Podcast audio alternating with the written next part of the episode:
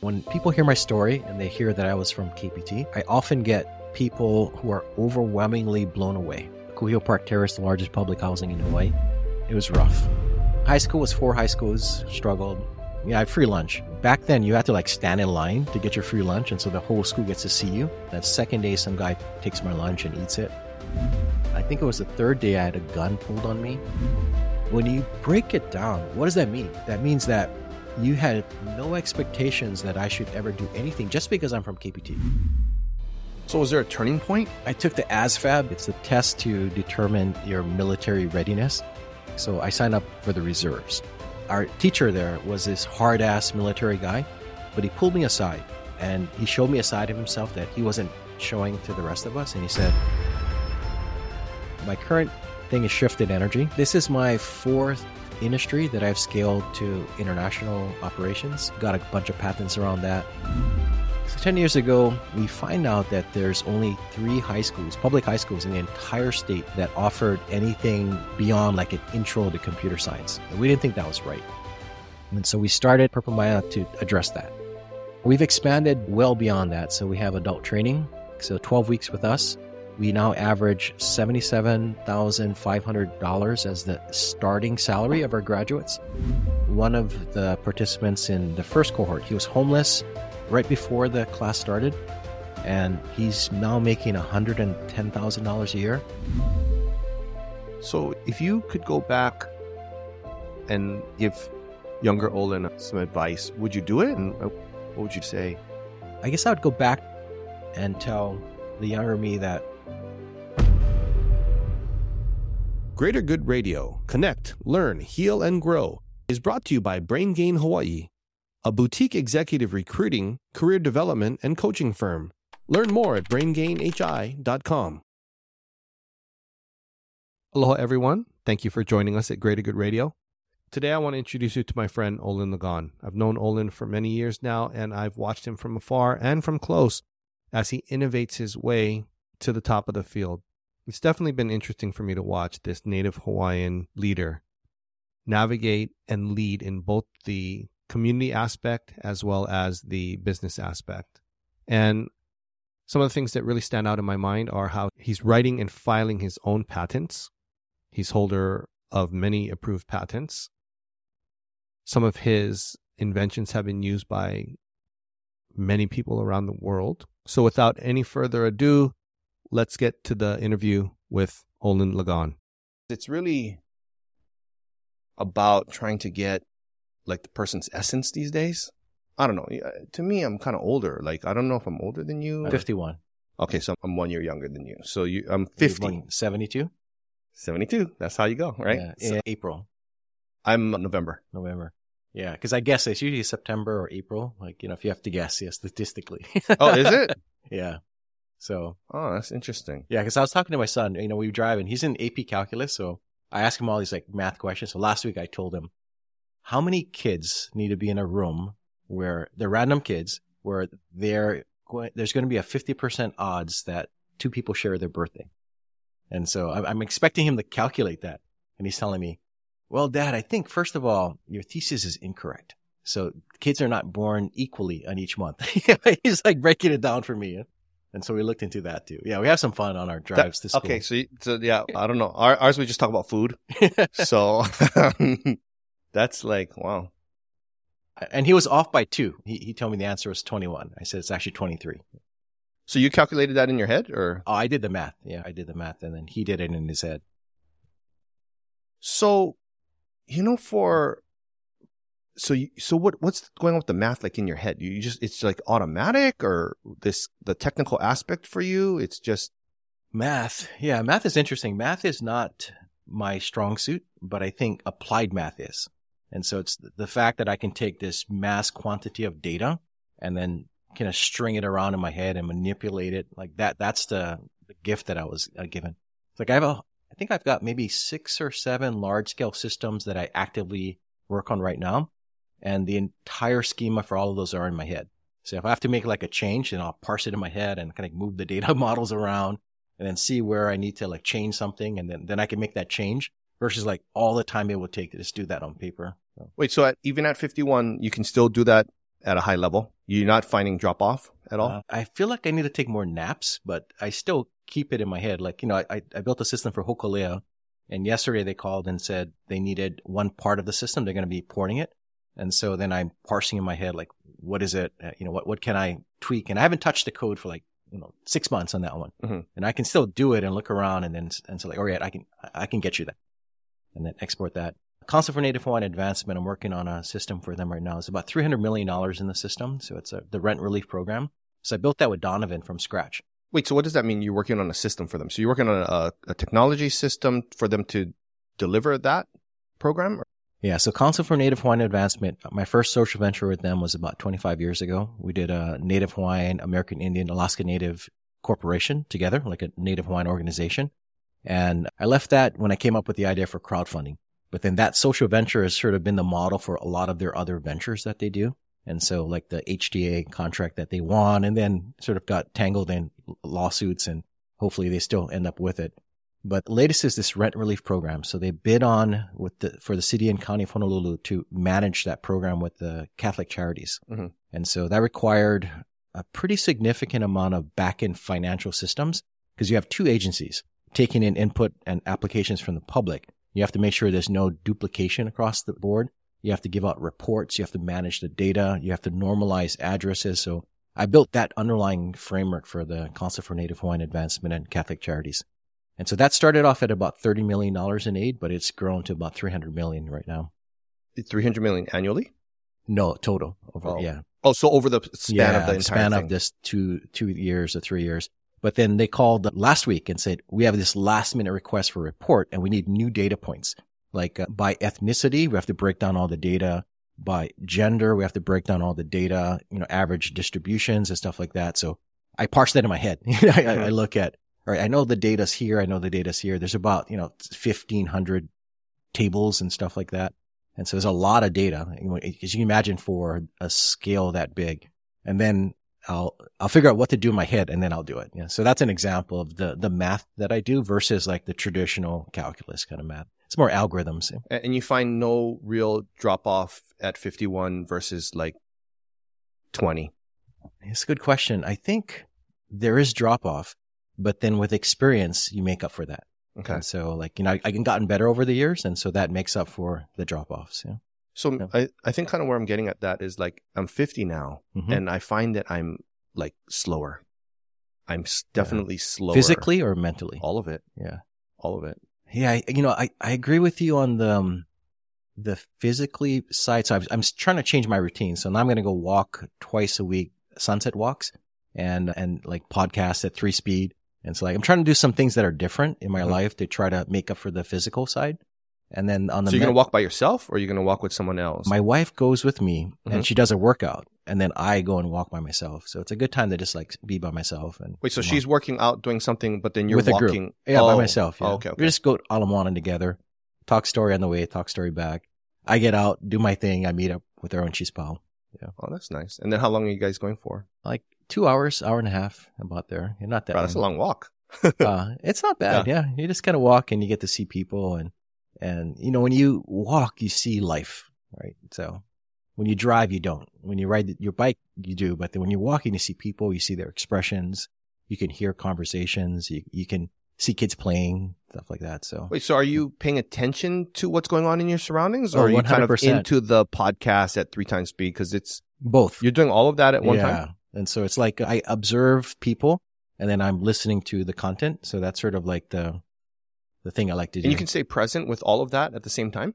enough. Yeah. Enough. I mean, that if I have to, if it's a science podcast, I'll drop it down to like two speed or something. Yeah, And how much of it are you retaining?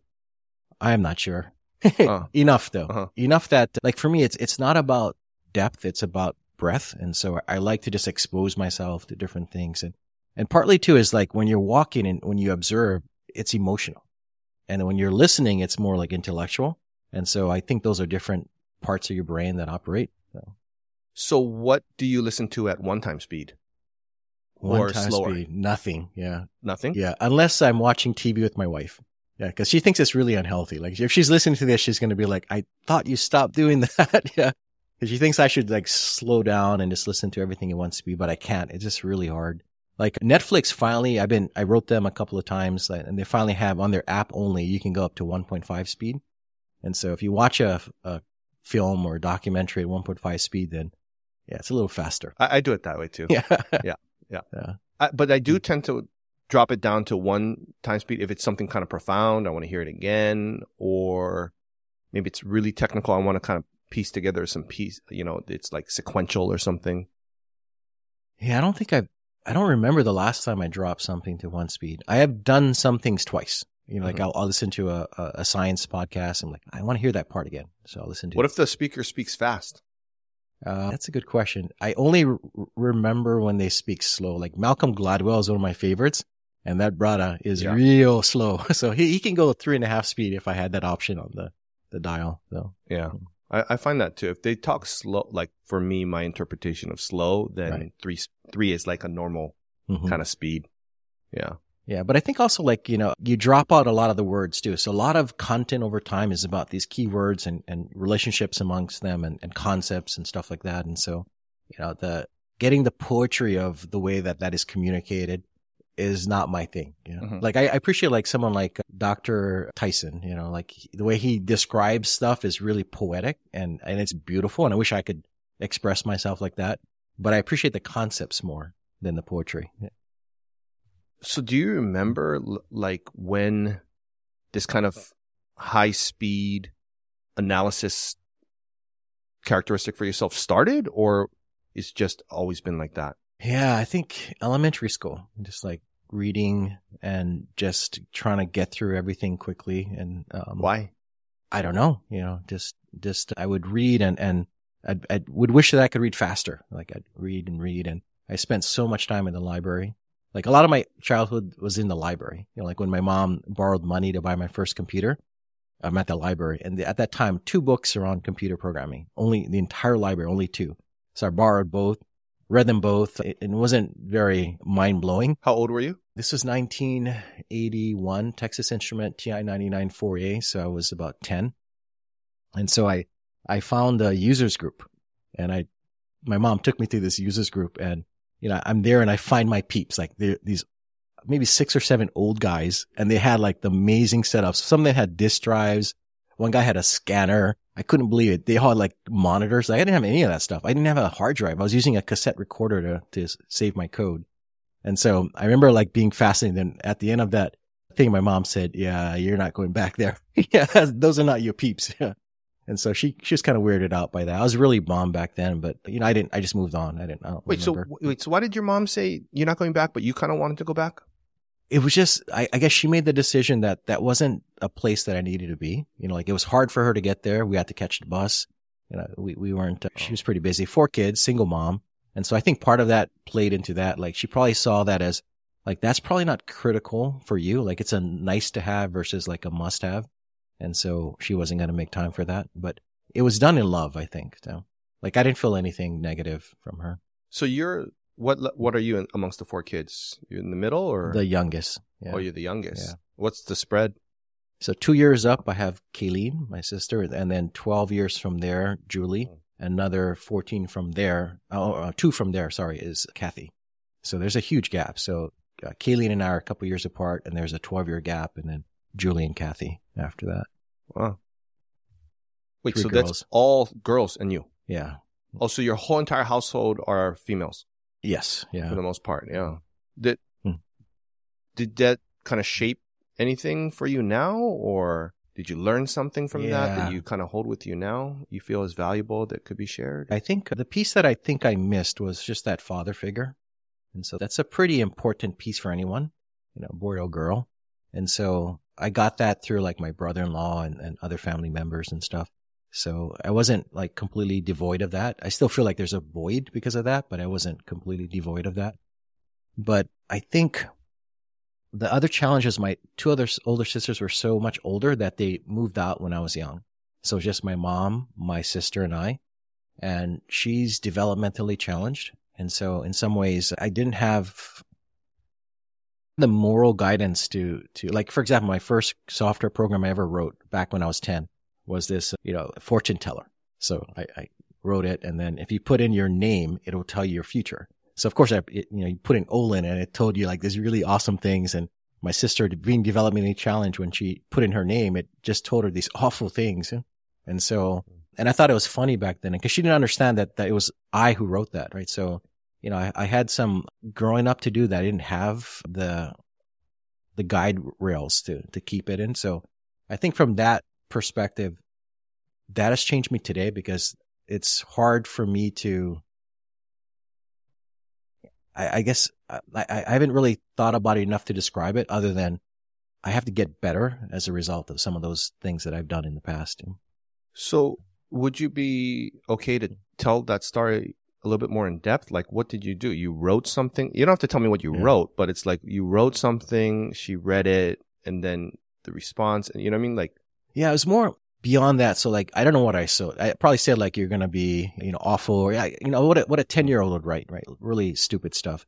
But I think it's more not being embarrassed about being in KPT. We were living in Kuhio Park Terrace, being embarrassed that I had a developmentally challenged sister. You know, all the kids teased me. I didn't like that. Being embarrassed that, you know, she was not, you know, someone I could, I could feel like I can hang around with and stuff. So it's really that I didn't, I wasn't there for her for sort of in the childhood that we had together. And that was wrong. So if you could do that again, you would change I would, it? 100%. Yeah. I should have had her back and I didn't. So. How's your relationship now? She's on the Big Island. She's living in Hawaii Island with my sister Julie. And, you know, to now she is the most, in some ways, happiest person I've ever met in my life. Like, for example, she got cut working in the yard on her leg mm. And she, she doesn't complain. So she put a sock on and and after about a week, my sister noticed that she started to limp and she's like, what's going on? She's like, oh no, it's, it's fine. So a couple days later, my sister took off the sock and her foot is infected, but she doesn't say anything. So takes her to the hospital. She has a flesh eating bacteria. It was so bad that they had to amputate her leg that day. And, and, you know, when I, I spoke to her on the phone and she didn't mention anything negative. She's like, Oh yeah, I lost my leg. They're going to get me something to help me walk and like just so positive. Like she, she's like as present as present can be. Like this is the moment, this is the situation and it is what it is. And I'm just going to move on. And, and that's how she's wired. And she's always been like that. And in some ways, isn't that what we all want? Yeah. And so she is born with that gift. So what kind of developmental challenge is it?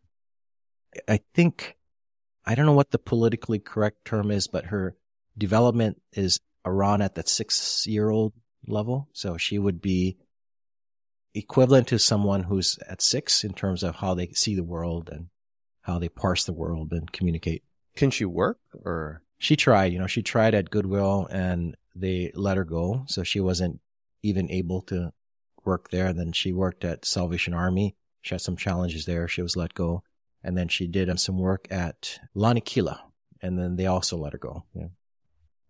Yeah. My cousin has Down syndrome, same age as me too. So mm-hmm. he works at, at those kinds of things. So it's always in a good mood. Yeah. Like a really happy, very simple mm. way of looking at things, which is, you know, it's quite nice. It is, but she also is not able to understand responsibility. So for example, when she was at Salvation Army, it, it was never about doing the work, but rather just being and talking to people. And, and so if you asked her to do something, she would do it and then would quickly forget and go back to doing something else. And in some ways, it's disruptive for a company, even one like Salvation Army. So she didn't fit in. So, do you think that maybe kind of your technical take and, and all this kind of high speed and so on has to do anything with being exposed to her and watching her? That's a good question. I don't think I was. Not consciously, yeah. but maybe, you know, unconsciously. I don't think so because the earliest memories I have is of this like mine on fire. And it was before I even understood about my sister. You know, when you're young, you're innocent. I just remember being fascinated by everything. I, I still am. You know, like my son and I will also Google one thing on the way up. You know, like this past, this last trip, it was a, we were following a bus. So I asked him, like, why are the buses yellow? And so we start talking about that and, and it's pretty obvious why, probably pretty obvious, but it's good to kind of think about it, kind of walk through it. And then we look it up, right? And, and see what the actual answer is. Yeah. What was it?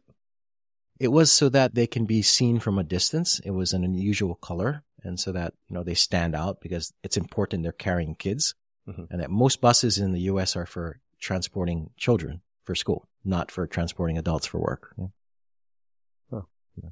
Interesting. Yeah. So Actually, when you said bus, I was thinking of like the bus, you know, like a Mm. Fossey limo kind bus. yeah, oh. those has rainbows and, and all that on it. But yeah, it's kind of cool. So I always like looking at the world differently. And so that's sort of the, been the gift that I was given is just this insane curiosity. Like I'm okay with, sometimes I'll ask something very stupid or it might seem really crazy because I'm not parsing the world the same way. I'm looking at these things in, in very different lights. And as a result, you know, sometimes once in a while, something interesting comes out from that. So, what is it that catches your interest typically?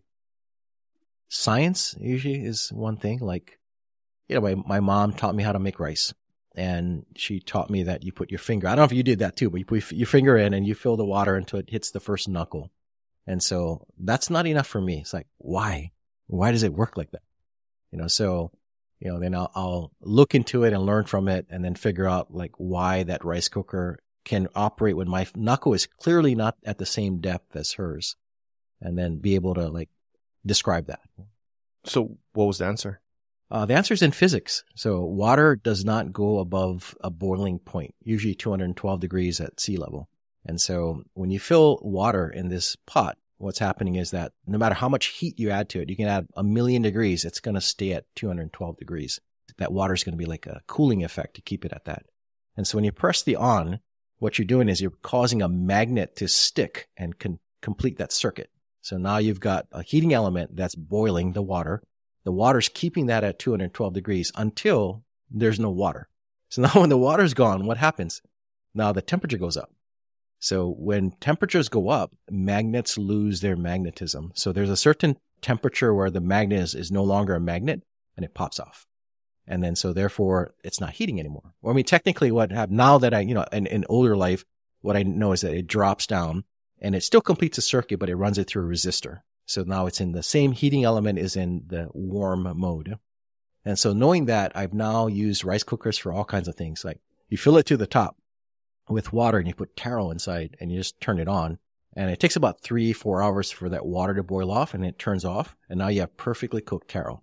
Done pancakes in there. You can do stews in there. It's a pretty interesting, simple circuit.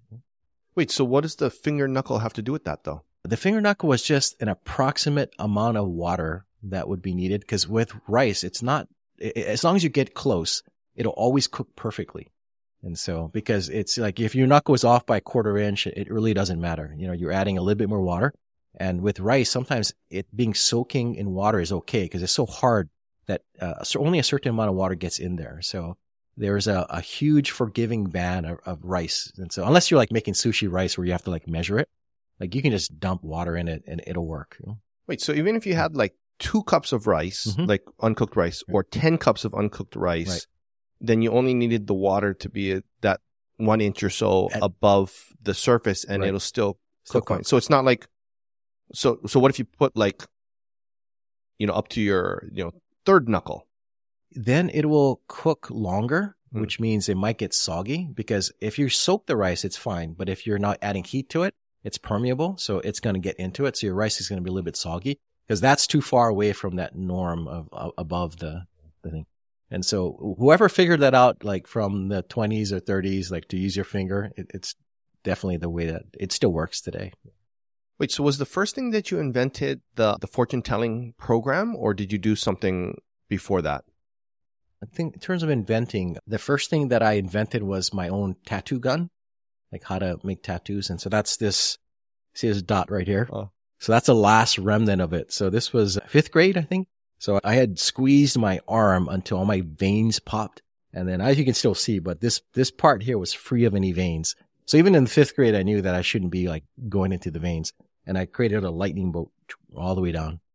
And so it went down and I created a lightning bolt. And then my friend is a doctor. He took it off, but he left one dot so I can remind myself about the. Dude, he That dude. removed that excellent. Uh, Because you normally you can't can tell. see the white and Yeah. stuff around it. You can't see It, anything. it was an expensive machine where he got it once a month. He's a plastic surgeon. Uh-huh. And he said, he's like, if you're on call over the next year and if someone cancels, you come down in 15 minutes, I'll take it off for free. So he took this one, left the one dot for me. I had an O here and I had an O here. One sitting and it was completely removed. It's gone. was it sore? No, I had no pain. So it's like this laser. So what that laser does is it doesn't destroy the skin, but it rather blows the ink up into really tiny particles that your blood can then take care of. And so it, it lets your body clear it because your body can't move this, Oh. this ink. It's too big. And so What It, what um, doctor is that? Is he local? local, yeah. So Dr. Bob Peterson. Okay. Yeah. Well, I guess you want tattoo removal. Go to Dr. Bob Peterson. Yeah, I don't think he does that. No, Oh. he he's he was chief of surgery for Kapiolani, Uh-huh. And uh, he was also my business partner in one of my companies, so, Well, which one was that? WorldPoint. Oh, what point? He Yeah. so a medical doctor was your partner in in that? Yeah, yeah, brilliant man. So he was he's first an electrical engineer. So he he had his master's degree in electrical engineering, was building medical equipment, and I guess I guess the story I was told he was inspired by the stuff he was building. So then he goes to Harvard, and gets his degree in, in medicine, and then becomes a surgeon. So. Is kind of overachiever. Yeah, six or seven languages. Uh, I now speak Russian. I can probably speak to him in Russian. Uh, I haven't Is, seen is him he still while. alive? He's still here? Yeah, I, I think so. I haven't seen him in a while. Wow. Wait, so so maybe take us on like kind of the brief timeline of the development of your, you know, Companies? companies or yourself and so on. Yeah. So Yeah. high school was four high schools, struggled. You know, I think that story has been told before. What once every year? No, I started off ninth grade at, at Farrington and it was rough. It was really rough. And because I was living in KPT at the time. And so I think I went to school for five or six days and that's it. I Oh. just dropped out. Well, I was getting too nuts. Yeah, it was pretty bad. You know, I, I got, I was bullied. Like, yeah, I had free lunch. So I'd show up and then back then you had to like stand in line to get your free lunch. And so the whole school gets to see you and you get these fake quarters and two fake dimes and then get your lunch. So I get my, my free lunch and the second day some guy takes my lunch and eats it and he thinks it's funny. The, I think it was the third day I had a gun pulled on me. And so this Filipino boy thought it was funny and I was scared. I didn't like that. And so it just wasn't for me. Like it was not an environment that I felt like I thrived in. And so I just stopped going. And then my sister took me in. So my sister in Waipahu took me in. And so I lived with her. So then I went to Waipahu High School, but same thing. Like I, I really didn't pay attention to school. I went, to, I must have went more there, but I probably still had all F's in, in high school. Then I went to Campbell and with my, sister, I was still living with my other sister at that time. And then I moved in with my other, so I was going back and forth between sisters. So then my other sister lived in Waipahu, but in the district was redistricted. So she had Pearl City as her district. So then I went to Pearl City for my last two years when I had to go or I'd go to detention home or something like that. So they put me in an alternative learning program. The entire day I was in auto shop in the morning, auto painting in the afternoon. That's it. Yeah. No math, no English, no nothing like that. Yeah. Is that what you chose? I think that was what was chosen for me. Yeah. And did you Yeah. like it? N- Not really. Yeah. Oh. So you pretty much was in like semi jail is what it sounds like, right? Like uh, I got to be here. I don't really want to be yeah, here. you know, we, but- we had this lady Candy, she's a state counselor, would come on Wednesdays and like circle the guys up. It was all guys in our class, like 15 or 16 of us. And, you know, it was not a, a group of the folks that you want to upset at that age. Yeah. So I was in with some pretty rough crew. And so, you know, she'd do things like go around, like, you know, let's do our, our opening session. And, and then guy next to me is saying like, oh yeah, you know, I'm, I'm still, I, I still like to sell my pakalolo and, um, you know, like, like really they were opening up about some really awful things and they come to me and I was just like, you know, I, I like to surf. I don't really like school. And then, you know, it, it was almost like I wasn't ready to open up, like compared to some of the stories I was hearing. And so, yeah, that was rough. That was really rough, but I finished it. I, I went, you know, welded and painted and worked on cars and stuff. Wait, so what would you have opened up about? I don't know. I thought, I thought I did open up. Like I just Oh. didn't like school, Mhm. but it was just compared to some of the other stories I was hearing, like some pretty wild stories were coming out of that group. Yeah. Two of my, um, classmates committed suicide, not in during my senior year, but after. I remember one of the guys, like I went surfing with him and, and he was driving like 110 miles an hour. I started freaking out like, dude, you're going too fast. He was flooring going North Shore. And then that, that was one of the guys that killed himself too. It's just like, it was really traumatic for the, the years after to kind of hear the stories of, of some of the, the guys that were in my group. So how did you get through that? I didn't get through. I just did it. You know, I just like fix it. I need to fix something. I'll fix something. I wasn't sure what I was going to do with my life. So it was just, that was what I was supposed to do. And I, I wasn't conscious at that time. I just kind of went with the flow. So was there a turning point? Yeah. You know, um, I took the ASVAB. I'm, I do not know if you know what that is, but it's the test to determine your military readiness. And I like created patterns on it. I didn't read the questions. I like, I did the Christmas trees. I did a shaka. And so it was like, I, I was just doing whatever, right? Cause they, they were trying to get us in the military. The Marines call us like, Hey, you did good, son. like, we want you. so you mean you just did any kind of drawings on I was thing, going nuts. Yes. they- I they put said shaka. You did great. I said, yeah, you, you did great. You know, you'd be a good candidate. And you think they even looked at that I don't think or, they looked at what? that thing. They looked Oh. at who finished this, the test. Is it, I don't know, but that's that's my guess. Like, there's no reason they should have called me, uh, and so I was like, yeah, I'm not interested. And then the Navy reserves like, oh, you know, we, we want you to, buddy. And so, and at that point, I was ready to think like, yeah, I guess I got to do something. So I signed up for the reserves. Mhm. So, and that's the point of my life where it changed because I left. And so I went to Great Lakes, uh, Chicago for boot camp by myself. Like nobody in, in my family kind of gave me advice, like, and this is what you expect. So I took up a giant bag of li hing mui and like I was thinking, can I take a surfboard? Probably not. Yeah. So I remember landing there and, and, um, they take away all my li hing mui. I'm like, what the hell, guys? Like this is, these are my snacks. It was interesting because they, they waited for 80 people to show up and then you, you're a group and then the next 80. So I got there at the tail end. So I went- I went overnight without Mhm. that 80. And so I made friends with this, um, African American guy and this haole guy. And, and then finally we had 80 the next day. And then the first thing they do is like, they take you into this room. We all change into military clothes and they cut your hair bull ahead. And then they put you back in the room. And I remember I couldn't find my friends. Cause I'd never seen that in my life. We all looked the same, right? And Mhm. so, and I was like one of three brown guys out of the 80. So they found me, Mhm. but I swear I couldn't tell like, uh, you, you were the guy I was talking to, you know? So that was pretty trippy. But that was my first experience with life, you know, outside of Hawaii. Like, I went to Mississippi as a kid, but that was the first time, like as an adult, 17 years old. I went right out of high school, like a few weeks out of high school. So, Wait, so what they do with your Li Hing Mui? probably throw 'em away. Yeah, like TSA. So. Why'd they take it away?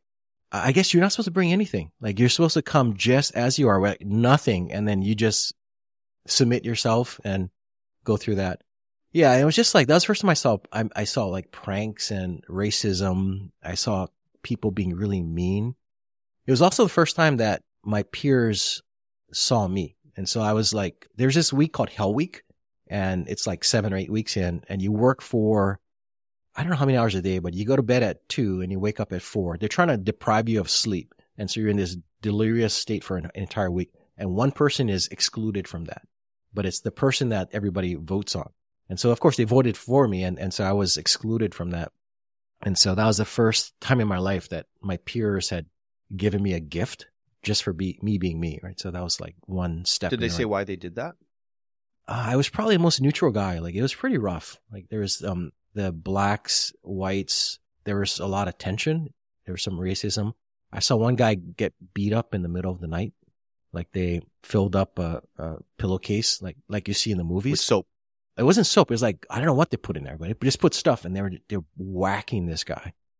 Yeah, and uh, yeah, it was it was pretty crazy, and so I didn't like that. I didn't like any of that stuff Wait, so how long were you there? Three months or so in, in Chicago. Then I went to school for three or four months in Mississippi for heavy equipment repair. So Mhm. they, they sent me there to learn how to fix diesel rigs, hydraulic systems. So my job was going to be that. And that was the fir- that was my turning point really. So when I got there, I was still like my high speed thinking was there. So like I just powered through everything. So I never studied. I did everything in the class and I, I never studied outside of class but I was, I never got anything wrong in any single test. You mean like 100% you got right Every on single every test. single thing? And so the, our teacher there was this hard ass military guy, but he pulled me aside and he showed me a side of himself that he wasn't showing to the rest of us. And he said, like, you know, you've broken our record for the school. Like, I need you to leave the military and go study engineering. Like, you should be an engineer. Like, I got the equipment up and running faster than anyone else. I'd pass the test. And he knew that I wasn't putting in an effort. So he thought it was a gift that I had. And so no one had ever told me that in my life that I should go to college. I was the very first person in my entire life to do that. So so do you feel it was a gift or you Uh, feel like you worked on it? Oh, it's a gift. Mm. Yeah. I, yeah. Knowing what I know now, I, I definitely got lucky. You know how like everybody has like 100 units of, of gifts and some people get it sort of Are you sure everyone has 100 units? 100%, 100, but they're spread out unevenly, right? You know, Mhm. like somebody might have like 99 out of the 100 in like love and, and the rest a little bit lacking, but man, that love is off the charts. Yeah. And so in my case, I got a lot on some of the analytical stuff and then not so much on the emotional or some other pieces where I, I 100% have some lacking. And yeah, So if you could distribute it how you wanted, what would be your distribution? I would spread it evenly across all the intelligences. I would 100% do that. And which intelligences are are those? you know, like emotional, Okay. you would have compassion, kindness. Of, of course, the traditional types of intelligences, the different types of loves, like I would really try to make that as even as possible. And so I would give up what I have now to have it more balanced across the other realms. So you would rather be less exceptional in that one area and almost kind of baseline for everything. Yeah. Why, why would you rather be baseline as opposed to, you know, exceptional? Because I don't, I don't know what I'm missing on the other side, other than like, for example, if, if my son Ryan comes home from school and he's having a rough day and he's not able or willing or can share verbally what's going on, but it's in his face. Like I can't see that. And Oh. so, you know, in some ways like that, that is so painful to be stuck with that. Like there's every part of me that wants to see it, but I can't. Like I, I've gone through therapy. I, I've read, I've, I've thought about it. I've taken classes, some multiple times, like nonviolent communications, which sure helps with the emotional intelligence. Mm-hmm. And I still can't read that face when he's sad. And so if he were to say one thing, I would be right there, 100%. But I am also not gifted in that emotional sense where I know that I need to make that space and push and be there and, and witness or whatever was needed. And so to me, like that, that's life, like connection, helping. And so if I'm not able to dive in that world, like there's a void that's now between him and I that is going to be hard for me to jump over. So what you're saying is that you want a higher level of that emotional Mhm. kind of sensitivity because that's what creates the connection between you and the people that you love. Right. And by missing that, there's a feeling of disconnection, which is causing some discord in your system. yeah, you know, we were dead for billions of years and we'll be dead for billions of years in the future. And so like this really small, incredibly small slice of life that we have this gift to live, you know, what's important is connecting with others and, and So is it the important thing, the con- the feeling of connection or the actual connection, or is the important thing being able to recognize it? support. I think support because it's my role now as his dad to support him. And Okay. so, and that's a role that I play and not as good as I should. And you feel that you're not supporting him? I, I support him, but in other ways, you know, like he and I have those conversations about the yellow bus. You know, we'll figure that out. But him coming home bummed, you know, there's not as much support there. And maybe that's the support he needs at this point. Did he tell you that? No, that's my fatherly knowledge, knowing that without question, there's some pieces of support that he probably needs that he's not getting. But you never talked about it. I try, but I'm not very good at it. The reason I'm asking on this is I spent years, the last few years in this kind of area, Hmm. a lot of it. Right. So um, the thing that I'm kind of wondering is, is, is it a big deal necessarily to him or is it more just a big deal to you? Yeah, you know, there's a lot of love songs that describe like it's important to me, but maybe not so important to you, and therefore there is the disconnect. So perhaps there's some of that going on. Um, I mean, in a rationalizing way, I hope you're right. Like it's important to me, and maybe I'm not as unsupportive as I think I might be. Yeah. Yeah. Cause, you know, we, the kind of hardship that you've been through in your life. Right. There's a definitely an advantage to shutting down the emotional sensitivity. There's a Right. huge Yeah. advantage Right. to stay safe Mhm. on that. Right. And to make very strong meaning of a lot of things technically. Mhm. So the hard thing is that a lot of times it's inaccurate. You know what I mean? We'll create stories around things that are not necessarily. I'm not saying it's not, but I, I do it like all the time too, and I want to make explain things and make sense out of stuff and so on. It's it'd be interesting though if to hear what he had to say on that. I guess in the house of tomorrow, I hope I have the privilege of having those conversations with him. You know. Oh, he's not at home anymore. No, no, no. Like I'm just, I, I guess I, am thinking of that Khalil Gibran poet um, who talked about oh. our kids dwell in the house of tomorrow. Like in the future, we'll probably have some conversations about that, and I'll see how accurate or inaccurate my assessment was. You know, like I feel like in some ways I've shown up for my boys in ways that I wish I I had. Mm-hmm. You know, like for the first 16 years of their lives, from Noah and Ryan, my wife has been at home. And so we had that luxury of her being there. And then I would end work at three or whatever when it came home from school. We'd go walking every day. And, and so there was a large part of their life that they probably had no clue that either of us worked. you know, like we were just like living, they go to school and, and come back. And yeah, I've spent countless hours with them. And, but it's, it's in a few realms that I'm strong in and not so much those realms that I'm not so strong in. So I'm, I'm hopeful that that was okay. That mix was okay. And that, that's the hopeful part of me. But I also recognize that perhaps on the emotional side, there are some, some things that, you know, a lesson that they'll have to live through and, and be stronger because of that. So, but what holds you back from just asking? Say, hey, Ryan, this is what I, have been feeling. I'm feeling like I'm not yeah. strong in this area with you and I'm lacking this sense of connection. It really bothers yeah. me. And I just wanted to know what is going on in you. Is that accurate or not accurate?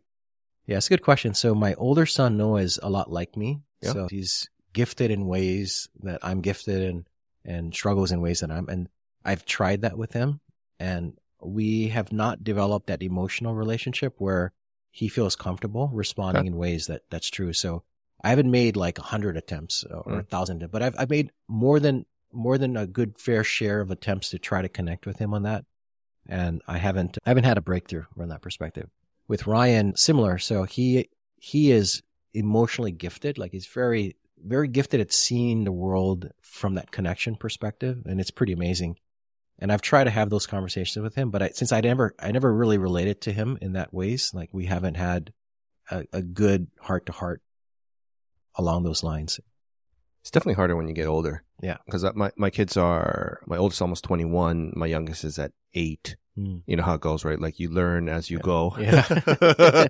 and yeah, it's definitely, it's definitely a bit challenging yeah. as they become adults mm-hmm. to kind of open things up. Cause sometimes it's, it's so painful that you just don't want to go there. You, you know what I mean?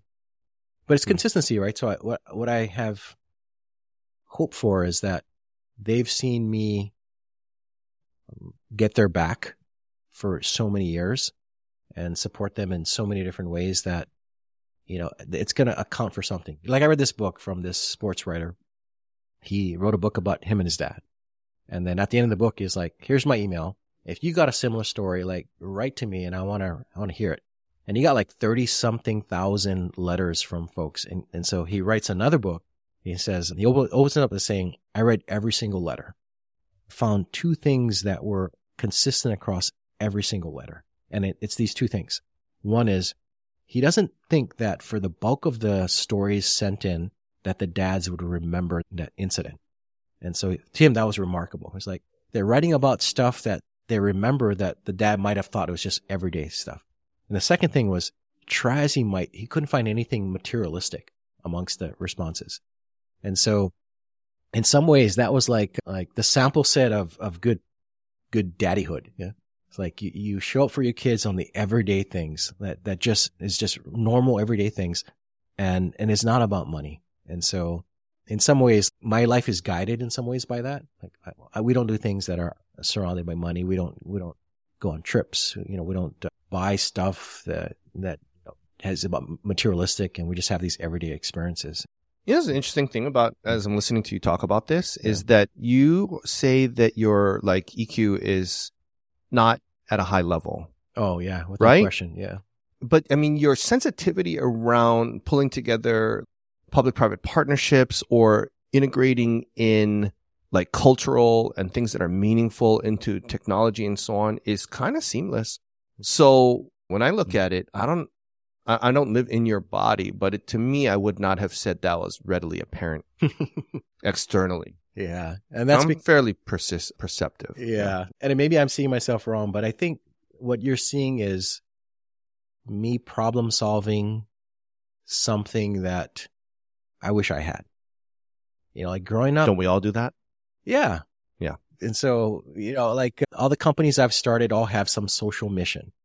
All the nonprofits, you know, half my life I dedicate to in service. And so all these things that I've done are really in service of solving some of the challenges that I see that need to be solved, like 100%. And, and they're so important to me to be solved because I live through them.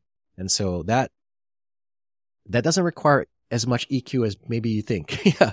So, but, but I, I think what it does re- require is uh, people along the way that help me see how important kindness is and how important service is and, and how important giving freely without expecting anything in return. Well, just even showing up, Yeah. you know, those actions speak louder than just talk. So- yeah. Yeah. I think so. Yeah. Yeah. So what's the, is there a general theme be that kind of weaves together all of the social initiatives that you work on?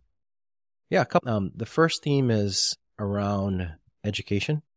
And so when I, I think back and, and I didn't plan this, but you gravitate towards things if you just let yourself be to how your spirit actually wants to move. And so I found myself in these educational roles over time. So 30 years ago, College Connections Hawaii, getting kids supported in our most underserved communities. That what Andrew Oki and, and Yeah, Ren Ren, yeah. Okay. And so Native Hawaiian Scholars was born at that time. And it got me really thinking about how is it possible for us to support these kids in ways that are meaningful? And so like one really big aha I had was it, it was really simple in some ways, like showing up and having a teacher say, what's your homework? Let's just go through it together after school. You know, not come with a lesson or not come with like this preordained curriculum and stuff. Just like, let me just help you with your homework. And let's just do that every day for this week and see where it goes. And, and so like some of those solutions, which might seem so simple, are profound. And So that made a huge difference. I made a huge difference. Yeah. Was it because now they finally have somebody that cares about them that maybe sees and hears them? Yeah, you're like one one of my theories of change and why we started Purple uh, ten years ago. So like all these educational things sort of accumulated in in a decade ago, launching what is now one of the larger STEM educational networks out there. Was purple is the rarest color in nature. It's hard chemically to produce it. You know, you should YouTube that. It's really interesting. Like for That's nature, why I like uh, Seth Godin says purple cow, right? Yeah. Well, I didn't know about that, but yeah, but Yeah. purple is hard chemically to produce. And so you, you have to really want to be purple for nature to produce it. And so Yeah. it's hard to see, but it's everywhere if you look for it. And so that sort of is the mantra for kids, like seeing the purpleness in them. Like it's there, even though it's hard. So what would the purple represent for these kids? It, it's whatever is real about them. Like, for example, Their um, authenticity? Yeah, like one good example of that is I went to Maui. So we, we have a class in Maui where every kid in the class is kicked out of the DOE. So they're no longer Oh. truants because they're not part of the, the DOE. So there's this institute that, that allows them to, to keep learning. How many were there? Like 45 in the, Yeah. in the school. And so I, I mentor this eighth grade Hawaiian girl. Uh, she wants to learn how to build video games. So I fly to Maui. And so my first question was a dumb question. It was like, do you have a computer at home? And she, and she was like, oh, uncle, I live on a beach. Like, I don't have electricity at home. Like, uh, really a terrible question. But she then goes on to build two video games. Like she comes early because she doesn't have a computer at home and, and learns. And, and, you know, and, and the thing with, with her is like, I, you can still learn so much from these kids. Like, for example, when you watch remotely, we were using this Stanford model, the, the flip model. You, you watch the Yep. video in your time and then the, the, the Kumu just works with you through the problems. It's much more effective. So watching her scores, like she takes these quizzes and just like jamming and then it drops to nothing and it's just flatlining and then comes up and then jamming again. And so what would you think is going on? Like, I would think that maybe she has access during a certain time, Yeah. and then at other times maybe she has no access to it. Yeah. So I had all these kind of questions too. I thought it was exactly that. Yeah. Being houseless is going to cause you some issues with like catching up and stuff. But it was nothing like that. It was the most beautiful pattern I'd ever seen in education. You know what was going on when she dropped? She was pausing her stuff and helping the other kids. Like how powerful is that? And so it, it so that's purple, right? So like, but it was purple because that was impossible to see unless you ask or you, you think about instead of just saying like, wow, this, this is, it is what it is. And, you know, I'll take that and, and learn. And what can we do better so that she doesn't like do this? But now it's like, how can we encourage more of that? And so that's an example of just finding those rare patterns where you change how you think and you, you lead differently as a result of that. So that mm. purple piece that you mm. you noticed with her, you asked her. No, one of our other kumu asked, like, because I was in the, the daily kumu. So Okay. the other kumu figured out like that was what was going on. And I had not expected that. So Did you talk to her about it? Uh, I did not talk to her about that. So what ended up happening was we lost her that semester. Yeah, it was, it was like one of the best stories ever and then one of the worst.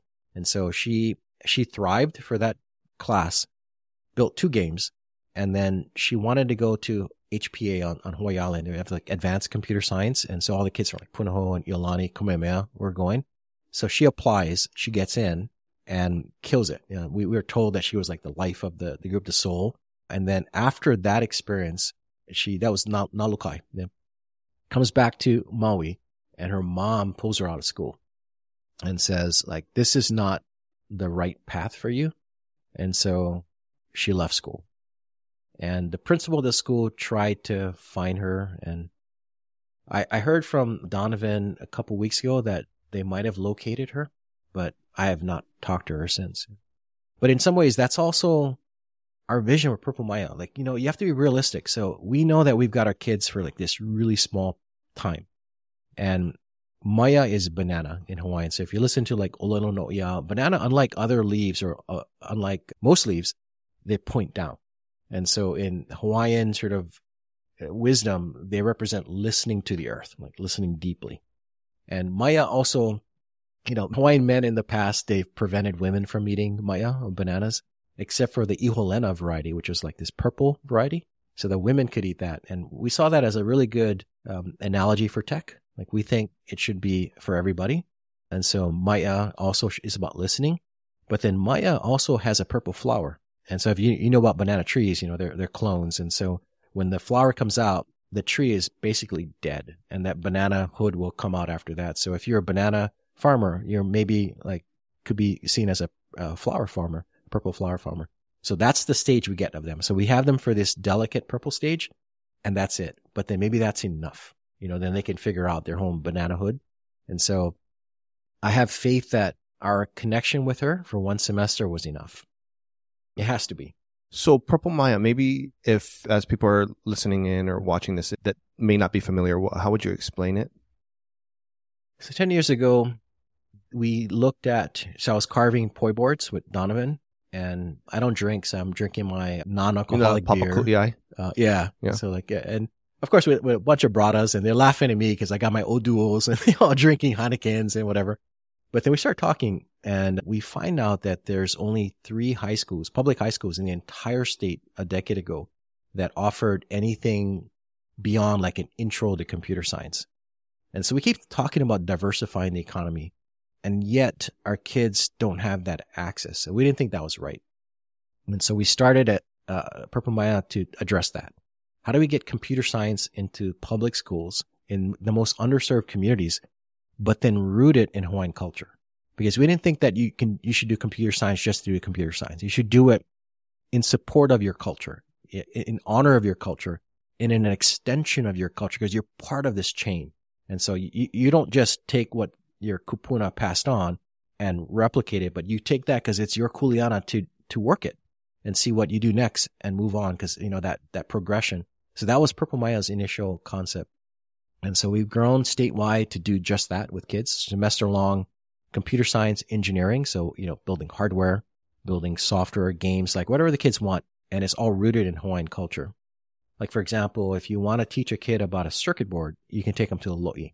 Like that water system is, has the same analogy to the electrical system. You got transistors, resistors, capacitors, batteries, flowing electrons on the circuit side, but you have wai, that water that flows. And so you got Lo'i that you flow down from the stream, you store it, speed it up, you gate it, you open it up. You And Lo'i is a taro patch. a taro patch, Right. right. So that analogy is perfect. So you see yourself as part of this revolution versus like being gifted this revolution, but you're part of it.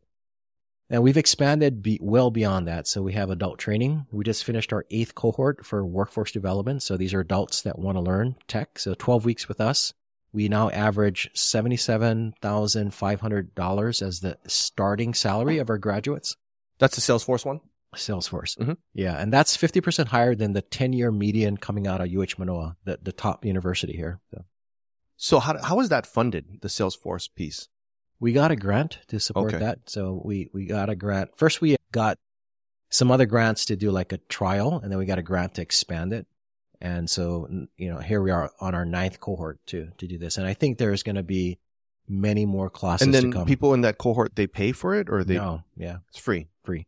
Yeah, we got a text message two weeks ago from one of the participants in the first cohort. He was homeless right before the class started, and he's now making $110,000 a year. He's going to get married. He's all excited. Is He's he our- here? he's here. in. Hawaii. Okay. Yeah, biggest fan. He works remote for a company on, on the continent. I think it was a continental company that hired him. But that's what we're doing. 12 weeks later, you can get a job in tech where it's not related to or connected to tourism.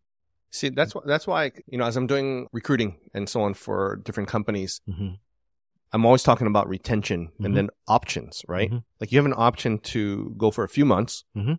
and come out and earn a six figure income. Right. Okay, what's what's going to get this type of person who's Mhm. pretty capable, obviously, to come and work for you and stay with you? You know what I mean? Such a such an interesting world we live in. Yeah, you know, I, I was the keynote speaker for Honolulu Community Action Program a couple weeks ago, and I love sharing stories. And I'm also conscious that like that's a difficult story to share because our social agencies are in contracts where they can't pay that. Mhm. You know, our early childhood educators aren't making that. I was on the board of Parents and Children Together, sort of educational theme in my life.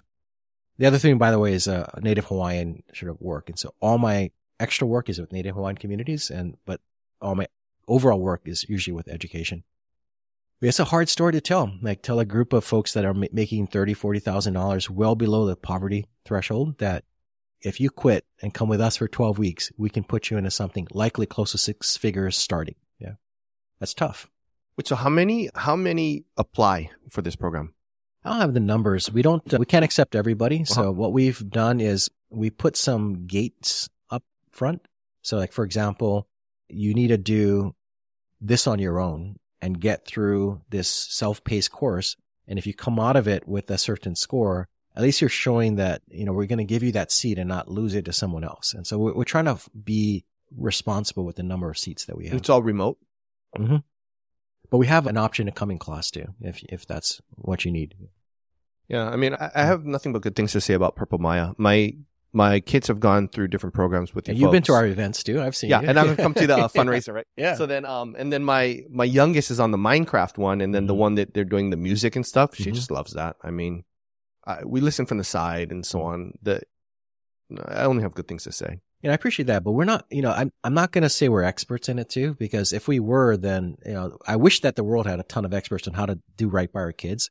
But what we do know is that we will try to see them because that's, that's one of my theories of change is that the people in my life that changed me, like that military instructor who pulled me aside, he saw me and he, made it crystal clear that he saw me and he wasn't going to end that conversation without me knowing clearly that he saw me. And so like, that's an important part of it too. The other one too is, you know, you got kids and there's a part of them that will never believe you. Like you might tell them like you, you're awesome and, you know, I support you, but they know you're the dad and you're supposed to do that. You know, and coaches are, have the same kuleana and, and pastors and all that. So part of our thing too is you've got to have your peers provide some form of, of self reflection and self value that they support each other because they can support themselves in ways that we may never be able to. And so we can foster that. Like, for example, KPT, we had a class at KPT, Kuhio Park Terrace, the largest public housing in, in Hawaii. And one of the kids built two video games. Again, this two video game theme is coming up. And his friends at KPT are all calling him the next Bill Gates. Like, I, mean, this guy's a genius. Like, he, I can't believe he did this. Like, I don't know if he's a genius. I don't know if he's going to be the next Bill Gates, but it doesn't matter because he's getting that self value from his, his peers that I'm sure his self worth stock went through the roof. Like, that's changed to me. Well, think Yeah. about this. Look, look at what they're seeing him for. Right. Right. So you could be seen, you know, in order to get seen, you can do, you know, start jacking cars. Right. You know, beating people up, whatever. But he's being seen for this area, which, you know, nor- maybe in the past he might get made fun of, right? For being a nerd and Yeah. that. I was in KPT building games and Right. they want to beat me up because of that. Right. Yeah.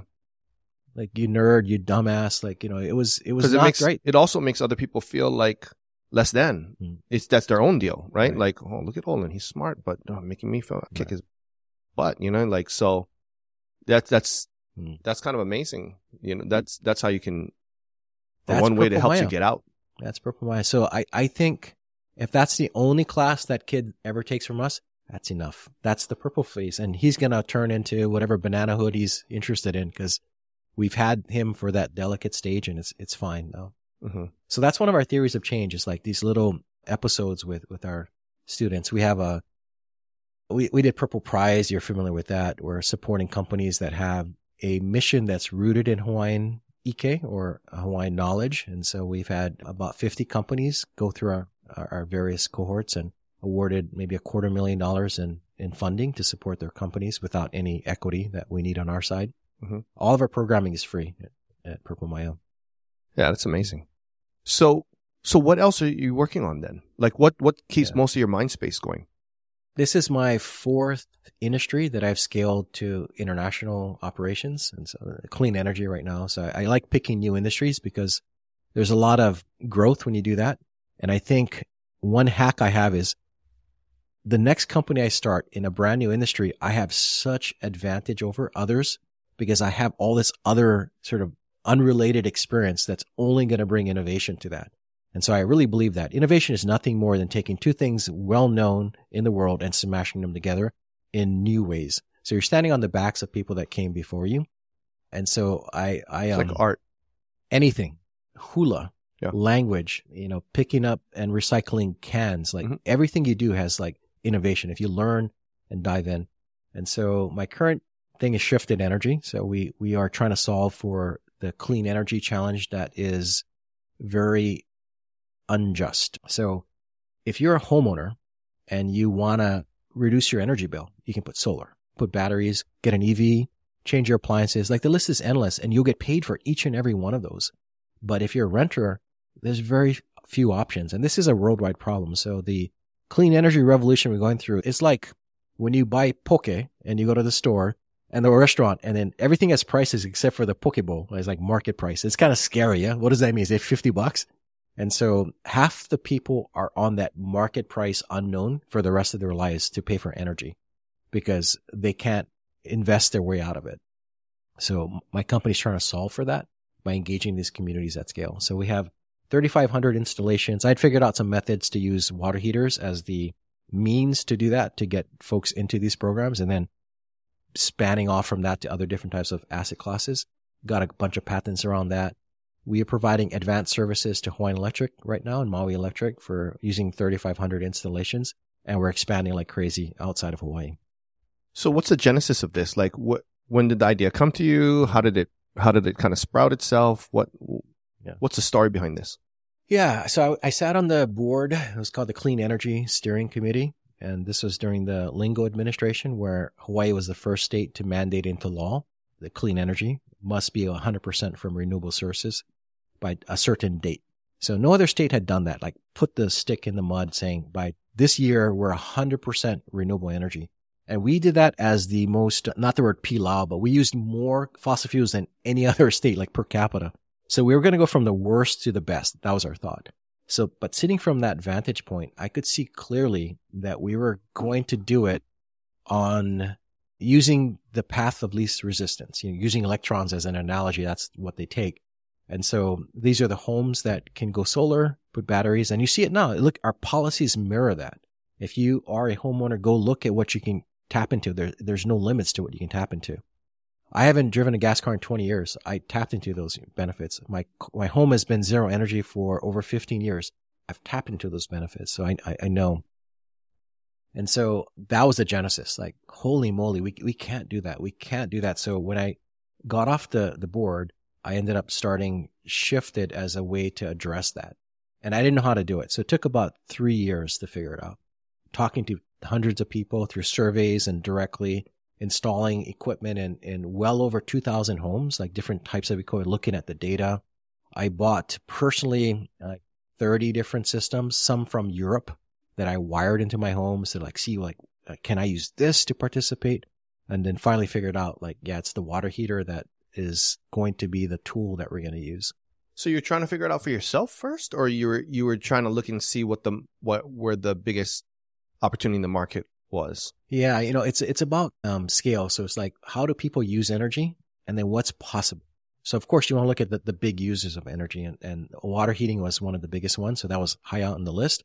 But it wasn't just water heating; it was other parts of, parts of energy. But there's only so much you can do. Like one of the insights I had from that work was, I, I may have been the first. I'm not sure, but we had figured out that DVRs, the digital video recorders, were using about 100 watts per hour, 24 hours a day. And to put that in perspective, a fridge uses about 50. And so oh. these DVRs that look like, you know, VCRs, but th- they want to record like three streams of data at once. So they got like this high end video cards, maybe two of them. They've got two disk drives and the old style. And there's no incentive for these companies to make them energy efficient because they're not paying for the electricity, but they got to give these out for free, right? As part of the, the deal. So they're, it's like cheapest parts. And so when we metered them, that blew us away. 100 watts is the highest usage of energy for a lot of these families. And so some families had three of them and they had no clue that it was, you know, related to that. So we helped by sending out 2000 these mechanical timers from Longs. Like you set the time that you wanted to turn on and you just like we pre-configured it and just mailed it out to people that requested. Every zip code in the state had people requesting. You plugged your DVR to that and then it would go off from midnight to 6 a.m and then in time for you to catch like the morning news and stuff like that. Just like even just getting that much time off had some pretty significant savings. So it wasn't just the water heater, but we figured out some other. Like how much too. in dollars would you save from something like that? So 100 watts, if you're able to get 12 of that, or just say 10 hours a day, so that's one kWh, that's 50 cents. And so 50 cents a day you can save. So you can easily save 150 bucks a year by just cutting out the 12 hours you're not using it anyway, or something like that. And that's just for one. Mm-hmm. Yeah, mm-hmm. so it's pretty significant. And if you can do it where you learn that this thing is bad and you get rid of it, and you go through something like you know like I don't, these plug-in things like Roku and stuff like that, you can still get cable from services like that. They use like five or six watts when it's on only. Pretty significant savings. You're talking about three hundred dollars plus per year. So in some families, we computed that the electricity to pay for the DVRs exceeded the amount they paid to the cable company for the service. Yeah. And we had not seen anyone compute that before. So, but that's part of the way that I think, you know, I'll look at things and, and I don't just assume, I'll just look and look at the data. And so after I computed that, that's when I was like, wow, that's, that's not good. So to the layperson then, what, what does shifted energy provide? What do you do? Yeah. So if you think about a home, a home uses on average one kilowatt all the time. So eh, people don't think in kilowatts, but just think of kilowatts as like one unit of time. But it's not it's not used at the same time. It's so like when you come home from work, you turn things on, you heat water, you cook, you clean, you turn on the dishwasher. So you use a lot more kilowatts at that time. And so your usage has this really wicked pattern. Like in the morning, you, you know, use a bunch, and in the afternoon, you use a whole bunch. But the average is about one one unit of of power, and there's more than enough solar and wind to provide every family with that one unit, but there's a difference between when it's produced and when it's consumed. And that's where the problem lies is that we have enough renewable resources, but we're not creatures that will use the power when it's available. Like, for example, solar power is from 10 a.m. to 2 p.m. Imagine doing everything from that period. Like your, your laundry, your cooking, your cleaning, your dishwashing, like that's not going to happen. But if we did, we would have enough. So shifted energy is really about trying to shift the demand to meet the supply. And so that's what, that was the big aha for me is that a lot of clean energy is solving it on the supply side. That is, how do you store the extra energy when it's created so that you can then distribute it when it's needed? So that essentially is the battery solution. And it's very expensive to do that. You know, if you took every battery ever made in all of human history, every single one, including all the cars that are on the road, and you plugged in the world's grid, you might get like 20 minutes and then you run out of battery. So there isn't enough battery capacity yet to do all of that shifting. And so our approach is let's make the demand match the supply to the best extent possible. And then what we can't shift, then you bring in the battery. So you need less battery. So one example of that is the water heater. So your water heater should not be heating water at 5 p.m. to 9 p.m. when everybody else is using energy. Let's heat the water before that, like maybe during the solar day. So all the energy that's going to heat your water is coming off residential rooftop solar. And at night, maybe the wind power that's coming from the North Shore is going to heat the water for people that need it at night. So if you can time the heating of the water to coincide with the available renewable, you've got a battery. And the way that we do that is we use advanced machine learning to make sure that we consume as much renewable energy when it's possible, but we don't turn off heaters so long that you would interrupt your access to hot water. So that's the magic that we do. So our entire company is really about finding those abilities to shift energy without it being perceptible to humans. What stage are you at now with the company? We're still early stage. So we have our seed round. We closed at the end of last year. So four and a half million dollars. Some pretty interesting investors came in in this round. We have customers in three countries growing quickly in Canada. Mm-hmm. In fact, that's probably going to be the largest operating part of our company for a while. And we're in eight US states as well. And so we think that this model is going to be valuable everywhere. So my vision though is that every utility on earth is going to need us because at the end of the day, you want to shift first because that's the cheapest form of energy storage is shift first. And then what can't be shifted, you then use batteries to then provide. So how are you protecting your IP, your concept, and so on? We we filed some patents this year. We're going to file 20, mm-hmm. 20 patents. And then didn't you learn how to do that yourself or something? Yeah, I was on a panel last year at the patent office. They they brought in some in, indigenous innovators, and I, I explained that the patent process is very unfriendly. It's very expensive, like, and it's just it's too daunting. And so I I was told that they have services where they train you on how to do like provisional patents. So I, I, I challenged myself. I thought, huh, I wonder if I should do that. Like I, I have a patent attorney. I can work with him, but maybe I should do the 20 this year on my own, but in service with my team. So five of our, our engineers are working with me and our goal is to file 20. We filed three so far this year. We have four queued up right now and I'm filing them with them, naming them in, in, the thing. And we're just doing provisionals now. And at the end, we're going to have a real patent attorney turn those into real patents. Mm-hmm. But that has taught me how to do it myself. And it's not easy. Like the patent website is, is really, really broken. Like one example is like you, you, you get your patent completed how you want it. And then you create an account and then you try to log in, but it doesn't work. And no matter what you try, it doesn't work. But what they don't tell you is, and I only just get a call does that somebody uh, at the patent office has to like physically approve your account and then turn it on like a couple of weeks later and then your login will actually work, but it's not listed anywhere on the site. Like their site is just so difficult to use. And so if I can learn it, then perhaps I can teach, I'm teaching the five engineers right now. But maybe I can teach other people too. Hey, you can file your own provisional patent by yourself for a hundred bucks. And you have one year then to see if there's something there to turn it into a full patent. So can like ChatGPT or some other type of AI help with that? Yeah, I used chat for all three patents this year, mm-hmm. ChatGPT. And, and as part of the patent, you have to put in sections that don't add value to the invention, but add value to the, the concept. So one section is like, talk about the industry that your patent is in.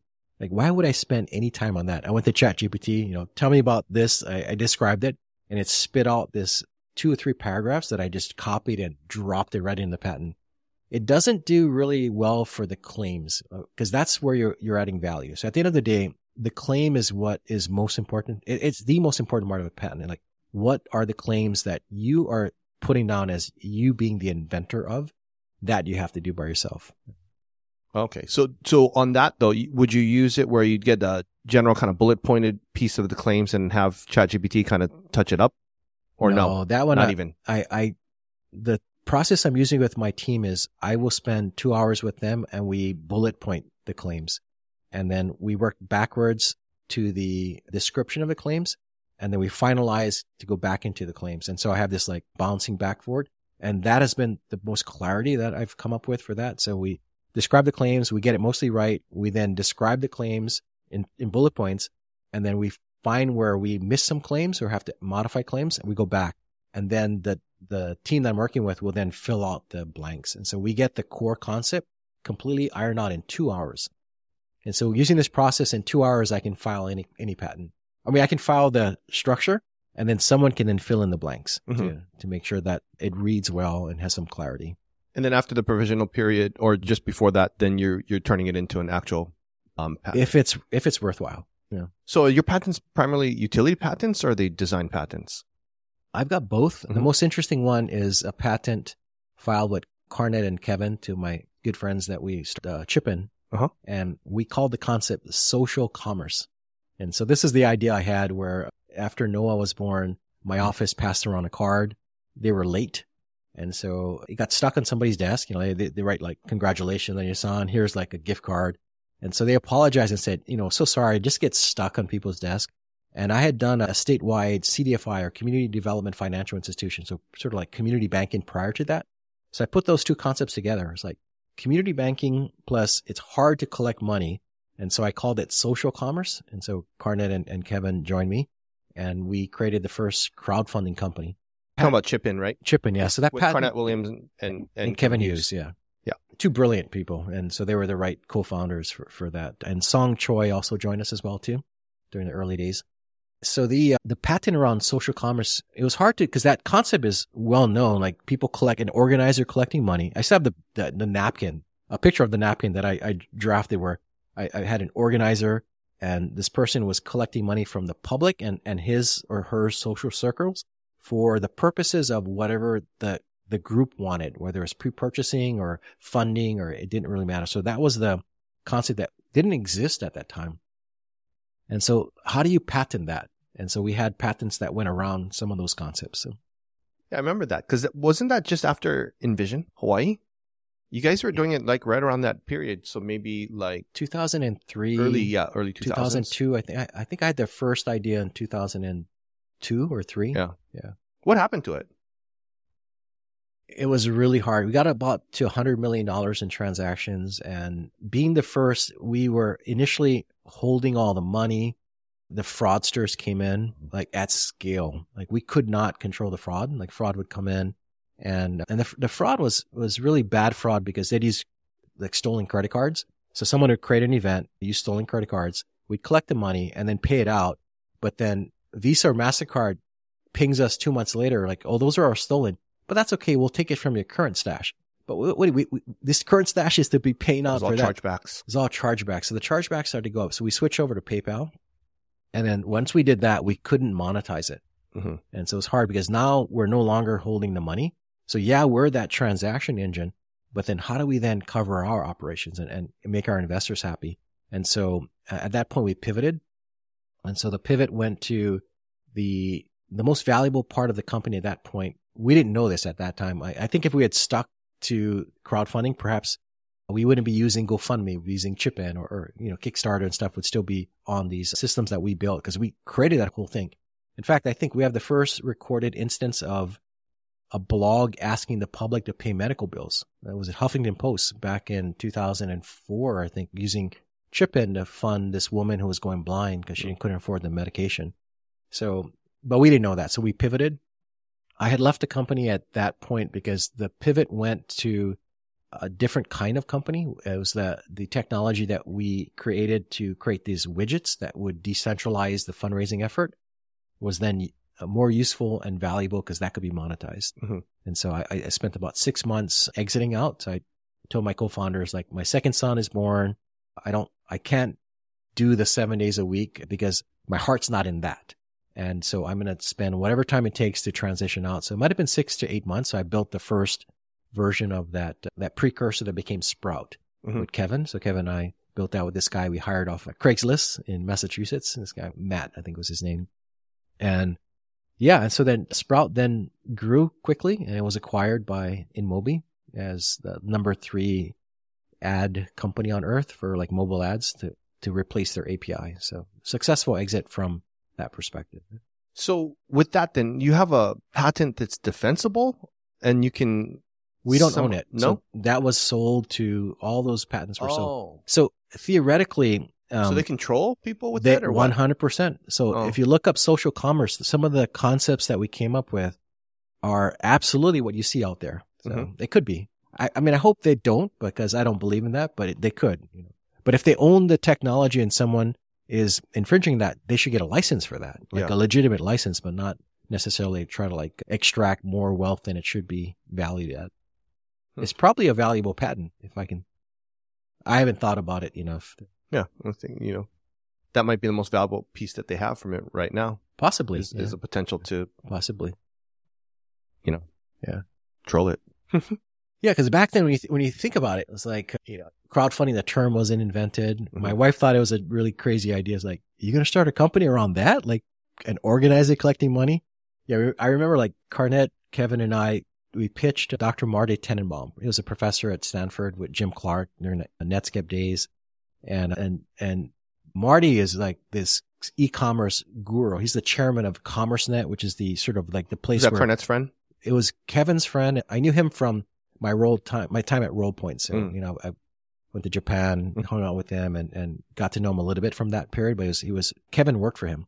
So Kevin and Marc Andreessen actually worked for him before Netscape. Oh. And so he was the guy that, that recognized Kevin, recognized Marc, and then put them together on a team. They built like the first auction site on earth and a lot of things. But anyway, so we're pitching it to him as, as the head of CommerceNet. So I remember telling him like, this is our, our idea. We don't know if this is viable. Like we've never seen this. And he thought it was the most refreshing take on e-commerce he had seen in a while. So they took our entire seed round on the spot. So that was kind of nice. Wow. Yeah. So you know, for WorldPoint, then how did that come about? What's the story behind WorldPoint? Yeah. Dr. Larry Cross. um, and what was your experience before that to even qualify you for that, what was my experience before that? So I was, you know, or the transition? You know, like yeah. something prepared you, and then you went to that. I don't think anything prepared. Yeah, in college, I was I was back to my speed reading kind of crazy days, and so I did pretty well. I graduated with a 4.0, usually perfect in most of my classes, and I took like seven or eight classes a semester, so I had two undergraduate degrees, and I did all the things that you're not Was supposed that to at do UH or at where was UH. Yeah, Okay. so I just I didn't study, you know, I just did did my own thing, and because I had that I have that gift of absorbing quickly, and and so I did well enough to get into the East West Center. And so mm-hmm. as what I was told, the youngest fellow that they've ever accepted. So I was an undergrad at the time. And so the, I got a full salary for that. They, they were committed to pay for my grad school, whatever direction I wanted to go. I studied in like five Asian countries during my last two years. I skipped out a lot of class, but I still did pretty well in college. And so I met a lot of folks like Larry Cross. And so he was the founder of Hawaii Online. This was back in 1993, 94. And so he had the idea of creating a company to make Hawaii the best place to recruit. And so like creating this database of, of human talent. And so, um, he pitched me to join and his friend was Dr. Peterson, the, the plastic surgeon and this other guy, Jerry and Brian, an, an attorney. So that they recruited me and saying, what do you think about this idea? And so the company at that point, they're like, what are we going to call ourselves? So back then, nobody was registering domain names or not enough. So we registered URL.net and we're like, we're going to be the universal resource locator of, of talent. And so that was the original concept of, of WorldPoint. So we did that. And then it just, it was way too early. In 1995, building a labor pool online just wasn't the right time. And so we ended up building websites for about six months. So that was the pivot. So I was the only guy working at that time. So the other guys are doing other things. So, so it's just me. Mhm. And I built crazyshirts.com, Sears, Reyn Spooner, like all these like local companies that were doing commerce online. But with Crazy Shirts back in 95, they wanted to do commerce in Japan. And so that was the, the pivot. So I remember doing a deal with Bank of Hawaii that let us do online transactions. But how we did it was I had a Mac. And so we had our Linux server that was the front to the, the world. So the Japanese person would come on. It was all in Japanese, put in their credit card information. And then I would send it over this local network to this Mac who would then jump on a phone line and call Bank of Hawaii and get the approval and then talk back to this other machine and then give the approval to the, the Japanese client. And so that took about 60 seconds to do, which was really fast back then. So like the thing would spin and I thought it was like the coolest thing ever. And so that became WorldPoint. So the thing that we learned there was the world was going to struggle with dealing with multiple languages. And so let's focus on that. And so I built out this thing that we call Dropbox, which is what, you know, you drop your stuff in there. So our clients would drop stuff into this really cool Dropbox and we would route it to the right experts, culturally, language experts around the way, about 5,000 of them that we built. So we ended up growing that to, let's see, how, how many, I don't know how many clients we had, but if you name companies, we, they probably use our service. So Disney, FedEx, Mercedes, NTT. So it's around the world, these large companies were using our service for, for that purpose. And what happened to the company then? In 1999, I got burnt out. So we had acquired a company in Europe. So I was traveling to Switzerland a lot. We had operations in San Francisco, in Texas as well. I was traveling 50% of the time. Like I was just pitching clients. And so my role there was chief architect. So I'd invented all the tech and I was the primary expert when we worked with our customers. So I had told my, my co-founders that it, it just got so big and we were, we were making money, but we also spending money. And so like we, we, we took the top two floors of some downtown office and put stupid things in there. $40,000 plasma screens. Weren't you guys at 1132? Yes, the first Right, two yeah. floors. Yeah. we had, you know, a hundred thousand dollar feng shui. Thing. It was just like, Yeah, you had, had baller kind of office. it was, it was not It's what nuts. I wanted. And, Yeah. you know, the masseuse came in every day. The, the, the caterer came in and provided lunch and we had, you know, Govinda's dropped off juice every morning. So we try to take care of people really well, which I appreciated, but I knew that we were bleeding cash. And so, but we were on top of the world at that point. I think we were the best company in the world in that space. So I told my co-founders that I had to tap out. Like it was just too much for me. And so I was 29 at the time. And so I gave them one year. And so like, I'm not leaving right away. So let's, over this one year transition, I'm going to do whatever I can to, to set the company up and then I'll leave. And so, and I did that. So I stayed for one year and we, I transitioned all of my duties over and I joined the Peace Corps. So that was my sort of like exit and, and yeah, that was, that was rough because I, a year into that, because when I left, I left at the height of the company. Like we were number one doing this work. The Olympics had just picked us up. So what was going on I think it was Australia at the time, we were doing all that translation that people were seeing. And so out of here, you know, we were running 24 seven operations out of Hawaii. And so when, when it started collapsing, it was really hard for me to, to deal with because I, I felt this need to come back, but I also felt this need to finish what I started as a volunteer. And so I, I, I knew that I was going to stay, but I also knew that going back, I, I wasn't able to fix that anyway. And so, yeah, that was pretty rough because I didn't take money out or anything like that. So I went down with everyone else when, when WorldPoint went bankrupt. Write it up, write it down. Hmm. Hmm. Yeah. But I learned, I also learned that you have to be honest and true. It's like I told my co-founders that, yeah, it was really rough for me to be in that position because I, my heart was, wasn't in it where we were just working too much, seven days a week, traveling like crazy. Like, you know, I barely saw my wife. So if you look at that whole time period, Mhm. that WorldPoint experience, Mhm. right? What would be the number one kind of benefit you pulled out of that or lesson or or anything? Yeah, you know, the the most positive thing that I got from there was it doesn't matter that you're from Hawaii. It doesn't matter you look like me. You know, sometimes my subject and verbs they don't beef the right way and it, it you can do it. Like you can build world class stuff here with people that we have here without question. And you don't need the government to come first. You don't need like the investors to come first. Like you can just do it. And so that was the the thing that I got from that. And I knew that um, because we were connecting translators and culture experts that were in country with these companies like Disney directly, they were being valued more than they would have had they gone through like a third party. And so that also, that social justice piece also started to shine up for me too. And so I've never backed down ever again. Like after WorldPoint, it's like, we, we are world class. You can be. And so, and we showed that we could. So that was my, you know, I remember in 1998, I flew to Boston at Internet World. And so we were part of this. It was the largest internet conference at the time.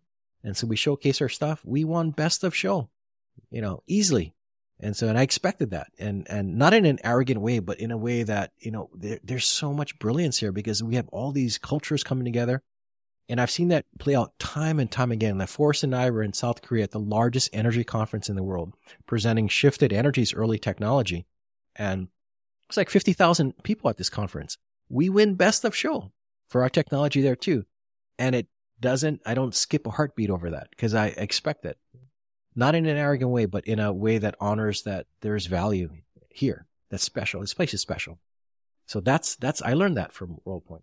So you think you would ever have thought mm. that coming from where you came from without that experience? I hope I would have learned it eventually, but I was forced into it early on. My, the company started during my senior year of college, so I got that lesson early. But I was never pumped up from a self value perspective.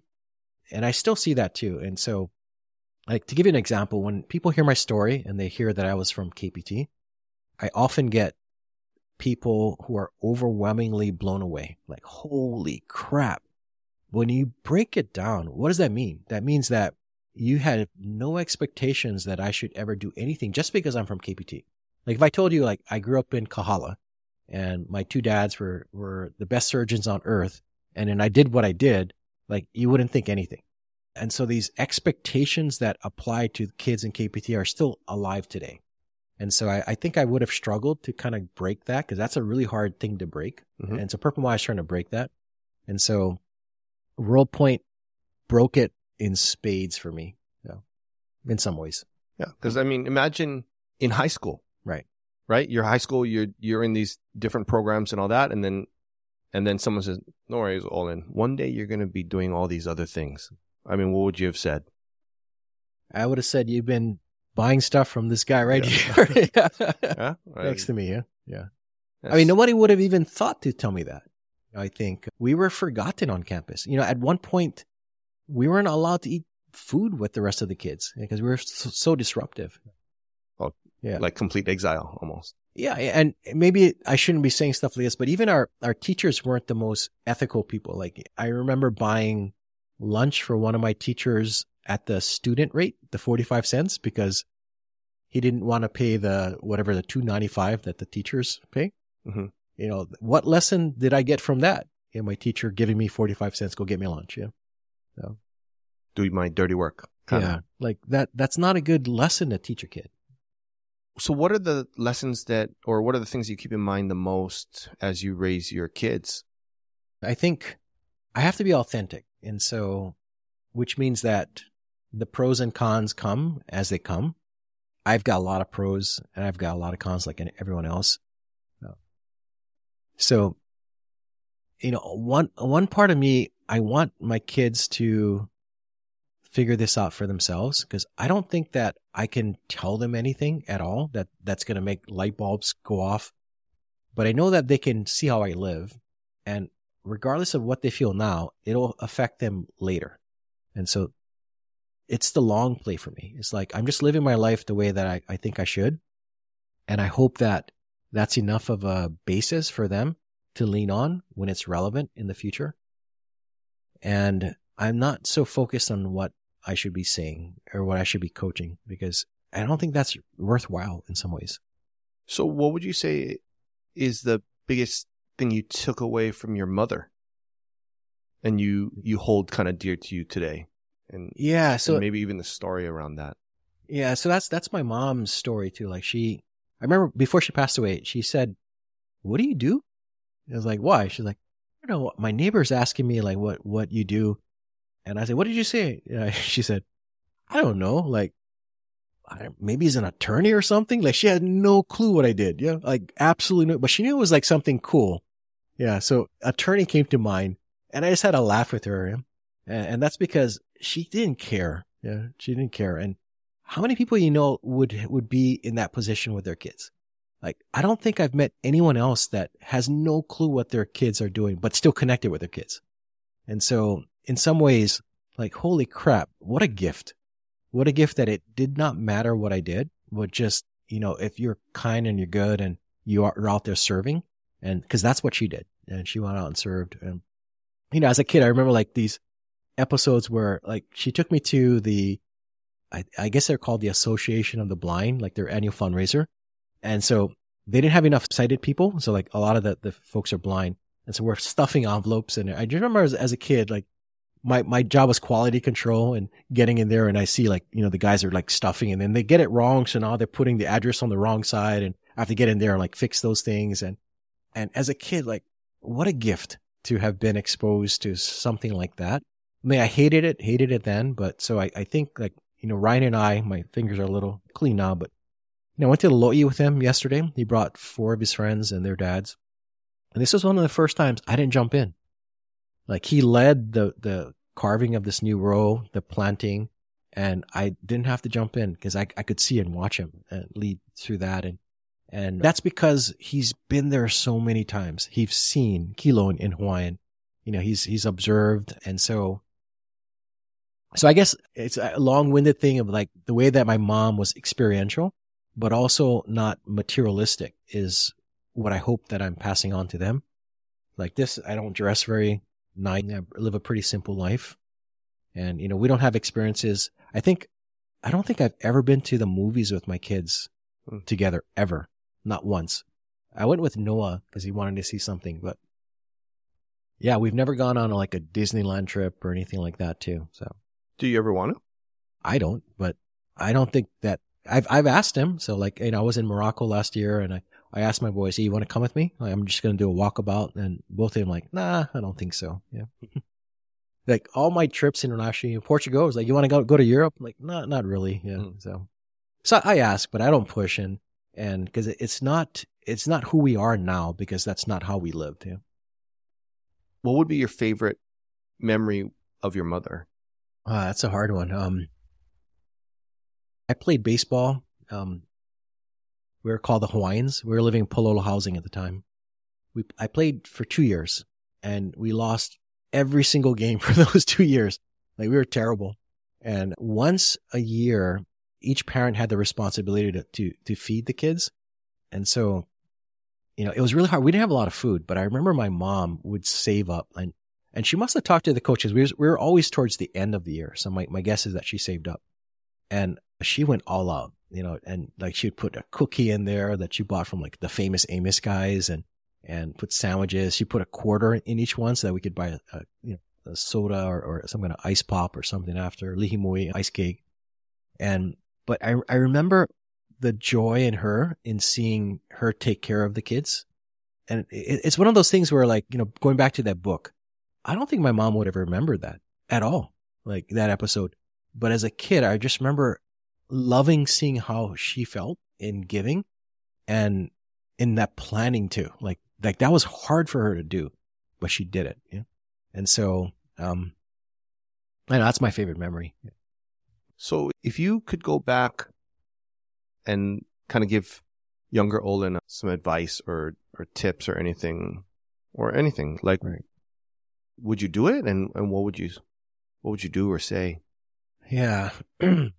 Yes, hypotheticals are interesting because they're easy to blow off. Like, of course, I can't go back in time, but well, let's say I let yeah. you do it right now. Let's yeah. let's say I'm gonna give you, you can do it right now. Boom, push the button back, and go. Yeah. So I I would go back. I would go back, but yeah, I, I I'm I'm really struggling to think if there's anything I could have said that would have changed the trajectory of my life. Doesn't have to change the trajectory yeah. of your life. What would you like to tell your younger self?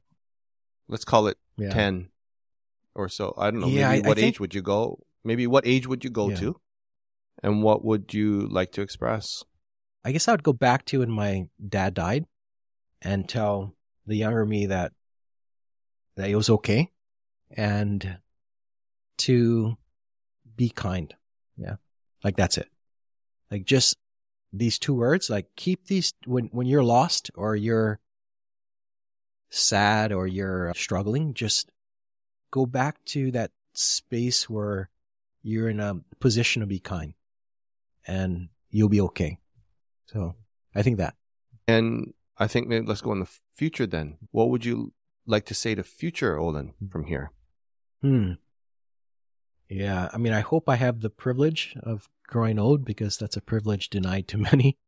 So I think, yeah, that's a, that's a, that's a really tough one. Yeah. I guess I would tell the future me all the stories that I may have forgotten. You know, like we talked about, you started off by saying, you know, as we get old, those neurons go, right? So they, they go. And so I, I think if I could remind the future me of all these stories that he may have, will for, forget, like it's a beautiful life and one worth remembering, especially those simple things, you know, and I, I mentioned beautiful not in the, the, the sense of blessed, but beautiful in the sense of experiences. I hope I never forget them. Yeah. You're native Hawaiian? Yes. Yeah. Do you know about your ancestors? Yeah. My mom was born Evelyn Mary Kalani Kamako, and her grandfather was one of the first homestead recipients. So he's from Maui. And when they opened homestead in the 30s, I still have a copy of the article in the, the advertiser being one of the first. He had to build his own homestead. He had to survive in Waimanalo where there was no jobs. And so he fished. He built a home. He, he farmed taro.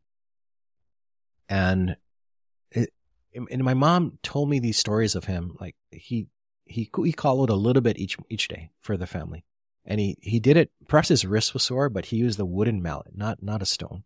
And he sang the same Hawaiian mele every single day when he would ku'ikalo. And so the thing that I'm most connected to is like, there's a story that I don't know all the stories that go back generation after. But what I do know is that my mom grew up in that culture of pounding taro and eating that as a staple. I now do that. And I've taught my kids how to do that. And we have these hundreds of years of unbroken history to the first ancestors that started doing that maybe a thousand years ago. And to me, that, that is enough of a connection to hold on to this culture. And, and it's pretty deep. You know, that, that predates the United States, you know, by two or three times and just an unbroken, simple thing in one family that has persisted for hundreds of years. And so, yeah, I know a lot more about our culture and stuff, but then like that's the one thing that I, I connect to because it, again, it, it's like I've learned that simplicity is what's inspirational and in that simple act of feeding ourselves the same way is really damn inspirational to me. Can you track your genealogy back to, you know, certain islands or chiefs yeah. and so on? Uh, I mean, my, my sister and mom did that. So I have a copy of the genealogy. I have never been a student of that. And so it's, it hasn't been like my interest to go back and, and know that you know, I was told that if you want to stump an American, you simply ask them, name your great grandparents. And so, and I can't on my other side. On the Hawaiian side, my sister and my mom chronicled that. So we go back to Maui and we go back and we have all these names. In fact, I was on Maui two months ago with my uncle and, and uh, we were at a funeral and then he, we walked over to one of our other ancestors whose plot is there and he's sharing the story about him. Yeah he wasn't a very kind person, but he was our ancestor. And so he kind of shared some of the stories. So I got to learn a little bit more about that particular ancestor as well, too. And so I, I know some stories from, from here and there. But my grandmother was the last pure Hawaiian in our family.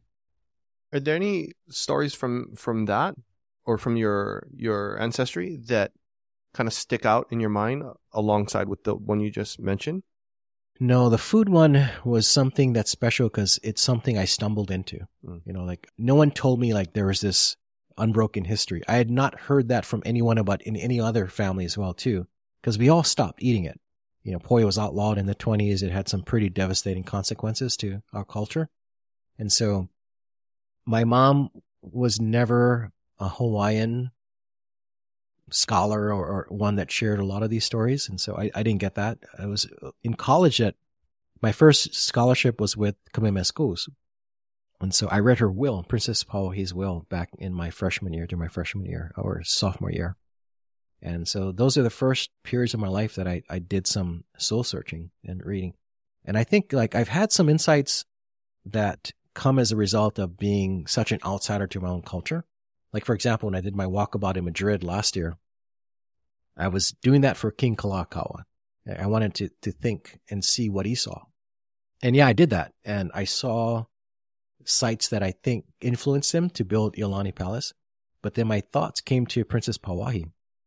And it dawned on me to look up, like, when did she give her land into this will? And what was the value at that time? And it blew me away to, to, to learn that the value of her estate at the time of her passing was about the same as what it cost to build Iolani Palace. And so for me, that was like mind blowing. I'd n- never read that anywhere. Like we could have had Kalakaua schools and Kamehameha schools, but no, we have Iolani Palace and we have Kamehameha schools. Or we could have had two palaces and no Kamehameha schools. And so here I am in, in Madrid amongst statues of men, like nothing but men and grandeur built using wealth that Spain got from their colonies. And this king trying to recreate some of that without colonies of his own. Like it was pretty devastating for the nation of Hawaii to spend that much money on one building. Nearly bankrupted the country. And so, so I, I think my vantage point as one that's now learning, you know, cause like you, you're, you're either Hawaiian or you're not. Like there's that blood perspective. And then there's some folks who are lucky enough that their parents have steeped them in the Hawaiian culture, whether they're Hawaiian or not. I didn't get that. And then there's that third group where by choice, you've made the choices to dive into your culture. So that's, that's the group that I fit in. So from the age of 18, I've gone in and learned pretty much nonstop. I'm not an expert in anything, but I have been more of a practitioner by just trying to figure things out and learn. But I'm also an innovator. Like, you know, one fun thing I'm doing now is, as one of our side project at the Lo'i is I want to figure out how to preserve fresh poi with no refrigeration. And I'm up to a year and a half. Hmm. And I'm going to crack this and figure this out. And so therefore I is think it's sour? It's not sour at all. It's still it's, fresh. It's, it's it, you added water? Yes. no? Oh, it's just pa'iai. It's not pa'iai though. Yeah. So, you know, some, some traditional folks that just store it as pa'iai, our ancestors did that. It'll sour a little bit. Yeah but not everybody likes sour poi. Mm-hmm. And so my method, this is the fourth attempt at it, but it's a method that it's a very simple way to create, you know, in Russia, when I lived in Russia, I learned how to can stuff. So I'm not canning poi, but I'm using some of those pasteurization techniques and it totally works. Like a high pressure pasteurization or something else? No. So the first step is to reduce the amount of microbes in it. So instead of cooking the kalo raw, I will skin it and then cube it raw and then I will steam it or pressure cooker it and then I have a completely sterile blender. Um, uh, it's ready. So as soon as it's pau, it's you know it's piping hot. I will blend it with boiling water, and so now I've got a pretty. It's not not a whole lot of things living in in that poi at that time. Then I'll bag it anaerobic, vacuum seal, and then I'll pasteurize it after that using my sous vide equipment. And so you hold it for a certain temperature for a certain time, and then it's shelf stable after that. So it's very simple. So it's it's stuff that everyone has, and my the way that I created this is it's got to be something that everybody can can buy without needing special equipment. You got a blender.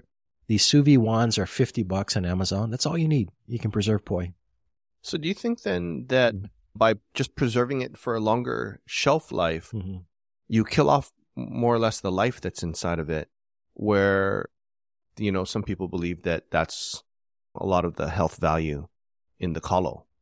That is true. You are killing off some of the things that make it amazing the things that make it sour, right? But as soon as you so open it, probably like a probiotics or of some right, sort. but right? you're just pausing that. So what you're doing is you're taking a snapshot of kalo at that time, because as soon as I open that bag, it's fresh, but the next day it's not as fresh. In five days, it's sour again, right? So the the life then begins exactly where it left off. Oh, so you ate it after? Um, oh yeah, after a year or so. And I, I have three more bags left. So every two months or so, I'll eat a bag, and so I only have three more left from the last batch. So I, I've got it dated. So I think maybe next month I'll crack another bag open.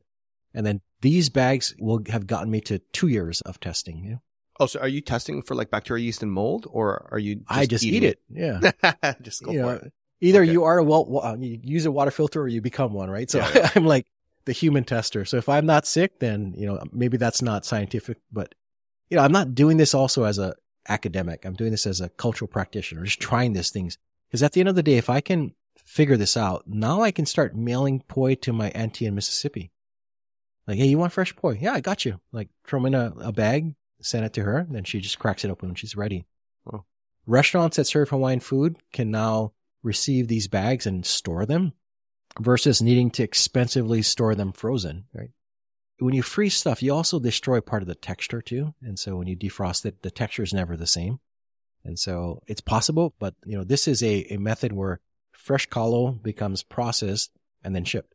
And then one of my projects for my retirement is a method I've already sketched out. You know, like I, I led the team that built the ventilators when we didn't have any ventilators here, but I have a, another machine where I can produce pa'iai at scale with the same texture, but mechanically. And so I want to build that because we got to get the price down. It's too expensive. Like I want families to have access to pa'iai for like four bucks a pound. Yeah. Versus like 30 bucks a pound. Yeah. Wow. But people still need to make money. So if I can solve that, then a farmer can still do the value add, make a profit, but still get that price down to four bucks. And so we'll see. Pretty cool. Yeah. If let's say you're going to lose all of your memory tomorrow. Yeah. And you could share one or two stories that you'd want to be able to remember tomorrow. And what would they be? Wow, that's tough because it would all be about family. Okay. And I've got too many stories that I would want to write down. So I guess if I only had two, then it would be one about my mom. My I had two dads growing up, my biological dad and my my dad that my mom was married to. And my three sisters. So my one story would be about all of them. So it would be this this this because we don't have a story of all of us together but I would definitely string together a few that preserve that. And the second one, of course, would be about my wife and my two kids. And Well, what would they be? Like, yeah, so like the one with my mom, I, I loved the the story about the baseball, like you know that twenty five cents. But with my sisters, my sister Julie, I remember as a really young kid, she took me camping, and I was the youngest of all the kids, and there, you know, like ten kids and two boogie boards, and she would be the one looking out for me to make sure that I got my turn. Like something that small, she probably doesn't remember that again, but like holy crap, I remember that. You know, my, my older sister, Kathy, I, remember her taking me from KPT. I was struggling there and taking me in like with no questions and, and raising me as her own.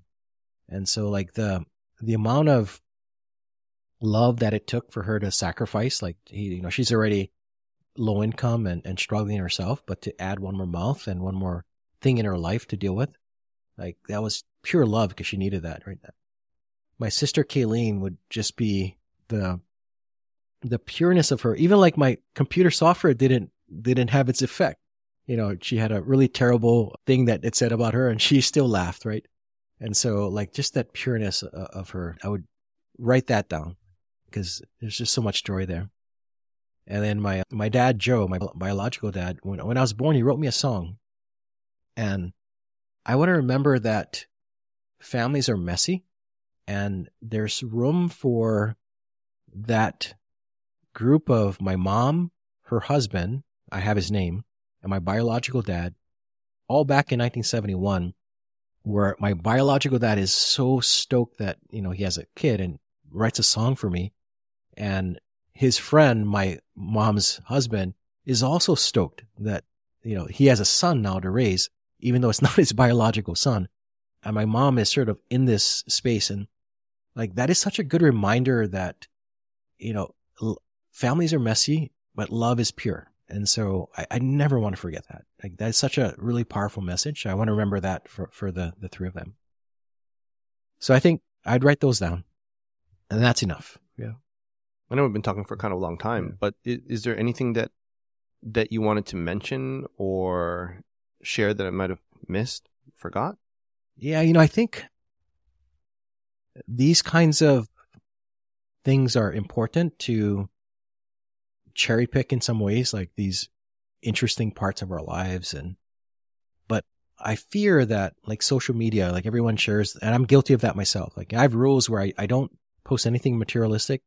I don't, no make big body, no hog cheese, and no talk stink. Like those are my three things. Like I don't break the kindness thing on, on social media. And so, but I think we share the best parts of our life. And I just hope that people don't compare. I mean, it's hard not to, but it's hard, it's hard to like navigate life and you see these vignettes and they, they have some relation to your own life or you reflect on it in, in some ways. But, you know, I, I think also the vast majority of my life has been in struggle, you know, just struggling in every way you can imagine from relationships to connections to self worth. I mean, this, the list is endless. And so, and that's the work I still have to do and I still need to do. And I think all of us need that kind of work too. So I guess my, in closing, I, I really want to hold space for that in that, you know, for whatever you got out of this video, there's a lot of struggle that I went through and there's a lot, a lot of struggle that I still need to go through and it's okay. Okay. Yeah. Cool. Well, thanks so much for spending time with me today. Yeah, this was an um, interesting talk story, so I appreciate you making time too. So. If you resonate with Greater Good Radio, please consider joining our community at www.greatergoodradio.com, where you can get access to exclusive content and offerings. Hope to see you there soon.